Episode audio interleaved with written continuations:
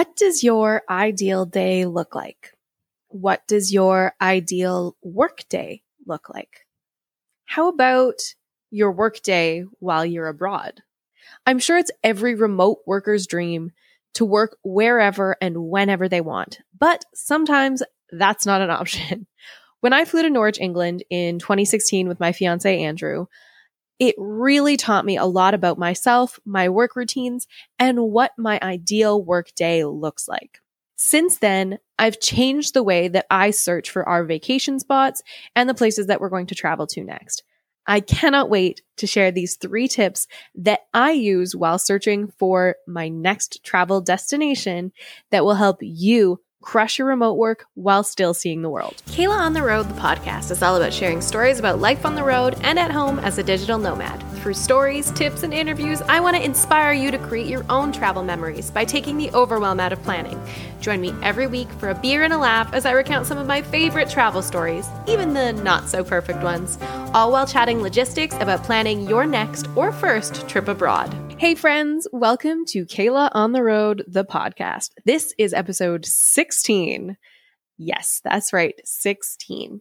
If you have been a listener from the start, thank you for coming back. And if you're new here, welcome. I'm so happy that you showed up. This week is all about finding your ideal schedule for working on the road and learning how to balance tourism with responsibilities.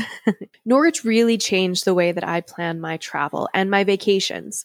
As a business owner, I take my work on the road with me every single time I leave the house. It doesn't matter if it's one day or if it's a month. No matter what, my computer is with me and I'm doing work at all hours of the day. This is something that I really began to see clearly when we were in Norwich. And it also taught me what I look for in an ideal place when trying to figure out where we want to travel next. It also made me realize what my priorities are when it comes to working and traveling. So grab a beer, hit that subscribe button, and get ready to travel because I guarantee that after this podcast, you are going to have a new outlook on how you balance work and travel and how you figure out where you're traveling to next. So today I have a beer from Boxing Rock Brewing Company in Nova Scotia. Um, it is the Indigo Blueberry Sour. Sours are my favorite style of beer. I just love, I love the fruitiness of them, but I also love the yeasty carbonation. I don't know. It's so hard to explain. I, but I've always loved like the sweet and sour combo. I was a huge fan of sour candies all my life. So obviously it's natural that I am drawn to sour beer. So I just wanted to share the, the story that they have on the can because I thought it was really funny. Our beer is legendary. According to local folklore, Boxing Rock is where bickering seamen were left by their captain to sort out their differences. The choice box until only one could return to the ship, or shake hands and share a beer. I would be the shake hands and share a beer kind of person, but I guess that depends on the person. So usually this is where I would crack my beer with you, but I have already cracked this beer because I found out halfway through recording this podcast that my mic wasn't working. So this is attempt number two. So I'm going to put a sound of me opening the beer. Ready? And cheers. I really like this one. It it's weird. It almost has like um it almost tastes like wine in a way. The way that it's fermented but it's nice and sour. It smells a lot like blueberry, but I don't get as much of the flavor of the blueberry as I was hoping. But it is a really nice sour, and I would definitely get it again. All right. So, as I said, this is something that I take into consideration every single time I travel. It's also really important for me to point out that this is not for everyone. If you are someone who has a job at a retail location, if you have to go into an office and meet with clients on the daily, if you are someone who works in emergency services and things like that, obviously you cannot take your work on the road.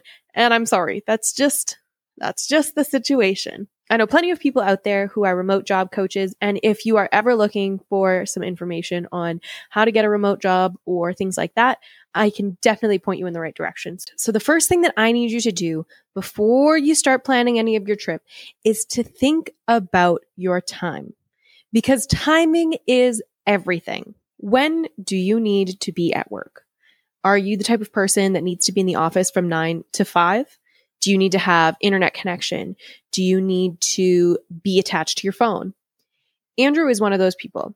He's supposed to be available for meetings between the hours of 9 and 5 on the normal on a normal basis whereas I'm the type of person that can actually work at any time of day. I don't have regular client meetings. I don't have regular appointments or scheduled things like that. And technically, if you send me a message to my business page in the middle of the night, I'll get back to it whenever I see it. So it really depends on what your workday kind of looks like already. Do you have set hours or days of the week that you work that would affect how and where you travel? If you are traveling somewhere like Southeast Asia, where some of the flights are up to 12 hours, is it going to be a detriment to your work if you are away from your computer for 12 hours? Or do you get weekends off? Do you get evenings off? Are you able to take a red eye flight to get there? Another important thing to take into consideration is how long do you need to get things done? Can you split up your work throughout the day or do you need to get everything done and have a deliverable for your boss or your supervisor by the time the workday finishes? The reason why all of this is important is because I want you to take into consideration how important time zones are. So right now in New Brunswick, I'm on Atlantic Daylight Time. And that means that if I have clients in Toronto who are on Eastern time, I am one hour ahead of them. Because most of my clients are either in the Atlantic time zone or the Eastern time zone, those are the really important times that I have to pay attention to if I'm going to be taking t- client calls and things like that. No one wants to go on a trip only to have to take client calls from midnight until 4 a.m. because that's when the working hours are on the other side of the world where your job is. What I would do before I even touch the computer to figure out where I can go is write down your ideal working times and your ideal time zones. So for me, I do not like mornings. I am a, a late, late night person. So sometimes you'll find me working from 8 p.m. until 12 a.m., but you will never find me at my desk before 10 o'clock. So for that reason, Norwich was the perfect time zone for me. Not only was it five hours ahead of the rest of my clients, but I was able to wake up, take my time, go for breakfast, go for a walk, see some of the tourist destinations before I got hungry enough that I needed to go back to the hotel for lunch. And by that time, my clients were waking up and asking me to do things. It was great. At that point, I was able to focus on my job because I had already gotten all of my excited tourism things out of myself for the day. I could sit, focus, hit the books hard for five hours until Andrew came home from work. We'd have a quick supper. And then because he was on site with a client, he actually had more work than if he was home here in the office. So we ended up just working our evenings together. If that wasn't the case, then we would do things like go to the gym and things like that. But for the most part, we were working our evenings together and it worked out fabulously. The second thing that is really important for you to take into consideration before you start planning is balance. Balance, balance, balance. What do you want to see while you're away? Are you traveling just for the sake of traveling, or are you traveling because you actually want to experience a new place? Are you interested in seeing a certain monument or landmark? If so, it's really important to consider the times that you will be working and the times that things will be open around you. So, for example, if you know that you have a lot of your client work on Tuesday, Wednesday, Thursday, and so you want to save Monday to do your tourist things, is the place that you're going open on Mondays? I know that seems like a funny question, but there are some places in the world where um, restaurants and tourism destinations and things like that take Monday as a day off as well as Sunday. So it's something to think about beforehand.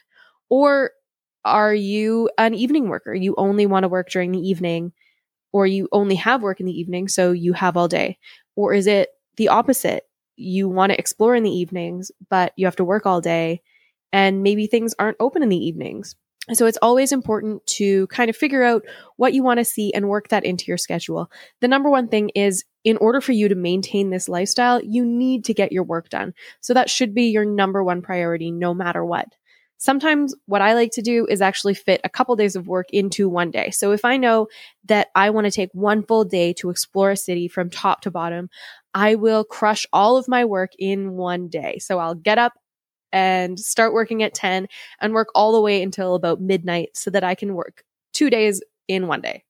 So another thing that's important with balance is being flexible, being able to switch your schedule around if you need to, or moving some of those client calls around uh, so that you can better explore and see the area. That's all great things. But like I said, work is your number one priority, and the work that you're doing is what is allowing you to travel. So do not take that for granted because there are probably plenty of other people who wish that they were in your situation. Another really important thing to remember with balance is that if you are in a couple like myself and Andrew, you are not alone on these trips. Have a conversation with your partner before you even get there about your expectations so that there are no surprises when it comes to what they want to see, when they want to be busy, and when they're going to have to be at work. In our case, I knew when we went to Norwich that Andrew was going to be in the office Monday to Friday from 8 until 4 or from 9 until 5. Therefore, anything that he really wanted to do, I saved for those evenings when he was available. So that meant on the evenings where we were planning things, I put more work in during the day, or I would overload some of my other days so that those evenings would be free. Like I said, it's all about balancing, discussing, and having an open conversation with that person because you don't want your partner to regret you for doing things that they wanted to do with you just because you had the time and they didn't. The last thing that I think is really important before you start looking at where you want to go is figuring out whether or not you want to be in a central hub. So if there's somewhere specific that you need to go, so in this case, when Andrew and I went to Norwich, we needed to go to Norwich because that's where Andrew's client site was. But it was close enough that on the weekends, we could actually take a train into the city of London and explore London. If you aren't required to go to a specific location like an office building, is being able to get around important to you? If so, it's really great to find something like a central hub. For example, London is a great place to go. Not only is there a lot of different boroughs that you can explore during the day, but it's also close to a bunch of other little hamlets all around that you can hop on a train to and visit on the weekends. So if that's something that you're interested in, definitely look for something central instead of something maybe out of the way a bit. Norwich was kind of one of those places where uh, it was a little bit of both. So it was a long car ride to get out there. I still remember the car ride. It was a beautiful car ride. Scenery was great, but it was a little longer. It also meant that because it was a little longer, Norwich was really the only place that I could explore during the day, especially because I didn't have access to a car. That meant all of our exploring had to be done on the weekends. So the weekends, we wanted to be able to get out of town and explore a little bit and explore more is it possible for you to take longer weekends? Maybe. If you can squeeze your work into the rest of the week, taking a Monday or a Friday will allow you to see even more and take advantage of your weekends a little bit more. Another thing that is really important, and this is kind of like a bonus because sometimes I don't even take this into consideration, but remember what you're going to need for your internet connection. If you're someone who needs a, an internet connection to take client calls, make sure that wherever you're going has a really good upload and download speed for those conference calls. For me, I do a lot of video uploads and video downloads. So when I go to upload a video, I really want a really fast upload speed so that I'm not spending all day sitting in front of the computer. I've spent way too much of my life in front of the computer, just waiting for that little progress bar to go up and up and up. Whereas if you plan ahead and you find somewhere with good internet, you can spend more time exploring and less time sitting and watching that little progress bar go. So, to summarize what we went over today, remember your timing, your balance, and your centrality. If you've got those three things, plan away, my friends. Thank you so much for joining me today on Kayla on the Road, the podcast. Don't forget to subscribe so that you can get all of my new content delivered right to your favorite podcast listening device. Um, if you haven't checked it out yet, I also have a visual version of this podcast on YouTube and IGTV. So definitely check that out if you would rather watch instead of listen. And yeah, that's it for this week. Thanks so much for hanging out with me. I hope that you're having a fabulous week so far. And if it's the weekend, I hope you're enjoying it. Happy planning, everyone. And I cannot wait to see you on the road soon.